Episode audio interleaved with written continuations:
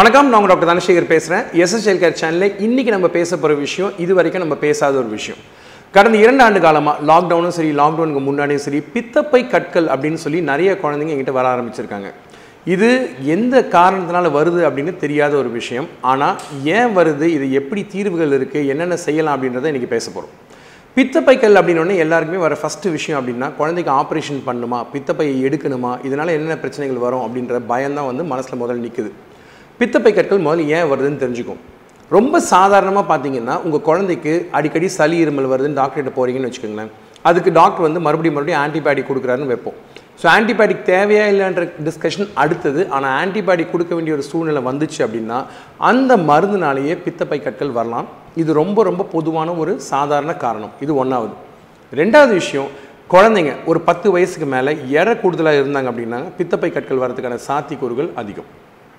மருத்துவ காரணங்கள் அதாவது காரணங்கள் தெரிஞ்சு பித்தப்பை கல் வருதுன்றது அஞ்சு சதவீதம் தான். தொண்ணூத்தஞ்சு சதவீதம் குழந்தைங்களில் ஏன் பித்தப்பை கற்கள் வருதுன்னு மருத்துவர்களுக்கு தெரியறதில்லை. இந்த அஞ்சு சதவீதம் குழந்தைங்க தான் இங்கே முக்கியமாக நீங்கள் பார்க்க போகிற விஷயம். ஒரு குழந்தைக்கு ரத்தத்தில் ஏதாவது ஒரு பிரச்சனை இருக்குன்னு வச்சுக்கோ. ஒரு உதாரணத்துக்கு ரத்த அணு சீக்கிரம் உடஞ்சி போகுதுன்னு வைங்க. அதனால் வரக்கூடிய அந்த பை ப்ராடக்ட் அல்லது வேஸ்ட்டுன்னு சொல்லக்கூடிய அந்த பொருள்னால் வர்றது தான் பித்தப்பைக்கல் ஒன்று ரெண்டாவது விஷயம் குழந்தைக்கு ரொம்ப நாள் உடம்பு சுகம் இல்லாமல் இருக்குன்னு வச்சுக்கோங்களேன். அவங்க சப்போஸ் ஃபாஸ்டிங் அதாவது குழந்தைங்க சாப்பிட முடியாத ஒரு சூழ்நிலையில் இருந்தாங்க அப்படின்னா பித்தம் பித்தப்பையிலிருந்து குடலுக்கு வரக்கூடிய நேரம் தாமதமாகிற சமயத்தில் சாதாரணமாக வடியக்கூடிய நீர் என்ன ஆகும்னு பார்த்தீங்கன்னா கெட்டியாக கலவை மாதிரி ஆயிடுது. ஸோ இந்த வீட்டு சிமெண்ட் கலவை மாதிரி இருக்கக்கூடிய இந்த பொருளை தான் ஆங்கிலத்தில் ஸ்லட்ஜ் அப்படின்னு சொல்லுவோம். ஸோ இந்த ஸ்லட்ஜ் என்ன ஆகுதுன்னு பார்த்தீங்கன்னா இன்னும் பிரச்சனை நாள் போக நாள் போக அதிகமாகிறதுனால ஸ்லட்ஜு கல்லாக மாறிடுது. இது ரெண்டாவது விஷயம். மூணாவது விஷயம் என்னன்னு கேட்டிங்கன்னா குழந்தைங்களுக்கு சில விதமான மருந்துகள் கொடுக்கறதுனால பித்தப்பை கற்கள் வரலாம்.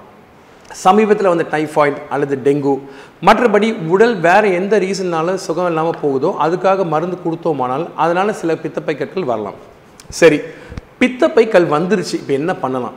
நிறைய குழந்தைங்க வயிறு வலின்னு சொல்லி வர்ற சமயத்தில் டாக்டர்கள் வந்து அல்ட்ராசவுண்ட் பண்ணுறாங்க அந்த அல்ட்ராசவுண்ட் ஸ்கேனில் தான் வந்து பித்தப்பை கல் இருக்குன்னே நமக்கு தெரிய வருது. இது ஆங்கிலத்தில் நாங்கள் என்ன சொல்லுவோம்னு கேட்டிங்கன்னா இன்சிடென்டல் ஃபைண்டிங் அதாவது பிள்ளையார் பிடிக்க குரங்கா மாறின கதை. கிணறு வெட்ட பூதம் வந்த மாதிரி பித்தப்பை கல்லுன்னு நமக்கு தெரிய வருது. ஸோ பித்தப்பை கல் ஒன்றே ஒன்று இருக்குன்னு வச்சுக்குவோம். என்ன பண்ண போகிறோம் எதுவும் பண்ண வேணாம். ரெண்டு இருக்குன்னு வச்சுக்கோங்க. என்ன பண்ணுவோம்? எதுவும் பண்ண வேணாம். மூணு இருக்குன்னு வச்சுக்கோங்களேன். ஏதாவது பண்ணுமான்னா கொஞ்சம் யோசிக்கணும்.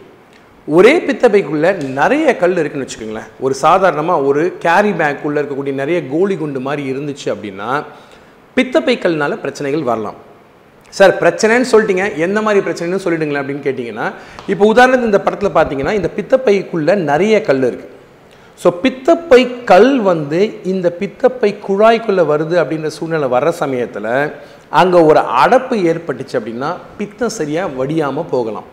இதுக்கு ஆங்கிலத்தில் அப்ஸ்ட்ரக்டிவ் ஜாண்டிஸ் அப்படின்னு சொல்லுவாங்க. இந்த அப்ஸ்ட்ரக்டிவ் ஜாண்டிஸ் வந்துச்சு அப்படின்னா அங்கே தான் பிரச்சனை ஸ்டார்ட் ஆகுது. ஆனால் இந்த கேள்விக்கான விடையுமே கூட எத்தனை குழந்தைங்களுக்கு ஒரு குழந்தைக்கு வரும் அப்படின்னு கேட்டிங்கன்னா லட்சத்தில் ஒரு குழந்தைக்கு தான் இந்த பிரச்சனை வரலாம். ஆனால் ஒரு உதாரணத்துக்கு ஒரு பதிமூணு வயசோ பதினாலு வயசு குழந்தை ஒன்று வருது. பித்தப்பைக்குள்ள நிறைய கல் இருக்குன்னு வச்சுக்கோமே அந்த மாதிரி குழந்தைங்களுக்கு மருந்து மாத்திரை கொடுத்தா பித்தப்பையில் இருக்க கல் வந்து கரையாது.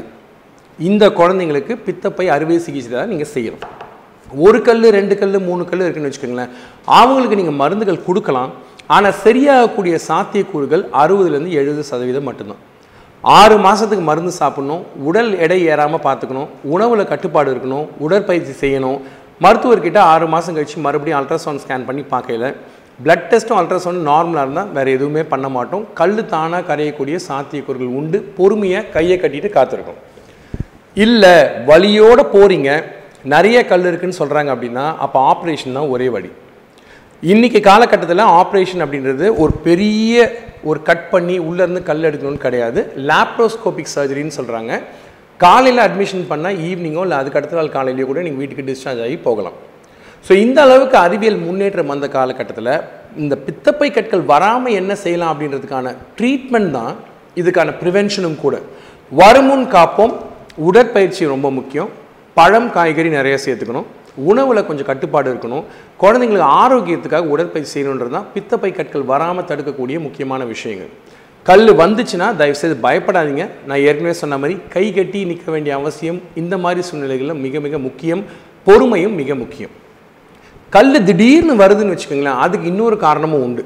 ஒருத்தங்க ரொம்ப எடை அதிகமாக இருந்து திடீர்னு எடையை குறைக்கிறான்னு வச்சுக்கோங்களேன் அந்த மாதிரி சமயத்துலையும் பித்தப்பை கற்கள் வரலாம். ஒன்று ஆங்கிலத்தில் கால்ஸ்டோன் வர்றதுக்கு அதாவது பித்தப்பை கட் வர வர்றதுக்கு எஃப் சிம்பிளாக ஆங்கில எழுத்து எஃப்னு சொல்லுவாங்க.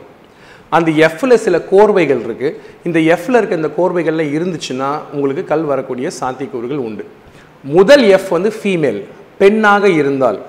ரெண்டாவது ஃபார்ட்டி நாற்பது வயசுக்கு மேலே இருந்துச்சுன்னா மூணாவது ஃபேட் அதாவது ஒபிசிட்டி எடை அதிகமாக இருந்தால் நாலாவது எஃப் வந்து ஃபுட்டு உணவில் கட்டுப்பாடு இல்லை அப்படின்னா உங்களுக்கு பித்தப்பை கற்கள் வரத்துக்கூடிய சாத்தியக்கூறுகள் மிக அதிகன்றதை இதை பார்த்துக்கிட்டு இருக்க அம்மாமார்களும் சரி பாட்டிமார்களும் சரி கொஞ்சம் மனசில் ஞாபகம் வச்சுங்க.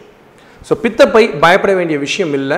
பித்தப்பை கற்கள் ஒரு பெரிய உயிர் உயிருக்கு ஆபத்து வரக்கூடிய ஒரு விஷயமும் கிடையாது. கட்டாயமாக இந்த விஷயத்தை இந்த எபிசோடில் நான் சொல்கிறதுல மக்களோட கவனத்தை திசை திருப்பறதுக்காக நான் வந்து நல்ல விஷயமாக தான் அதை ப்ரெசென்ட் பண்ணுறது நீங்கள் தயவுசெய்து மறக்காதீங்க. சில பேருக்கு மட்டும்தான் ஆப்ரேஷன் தேவைப்படும்.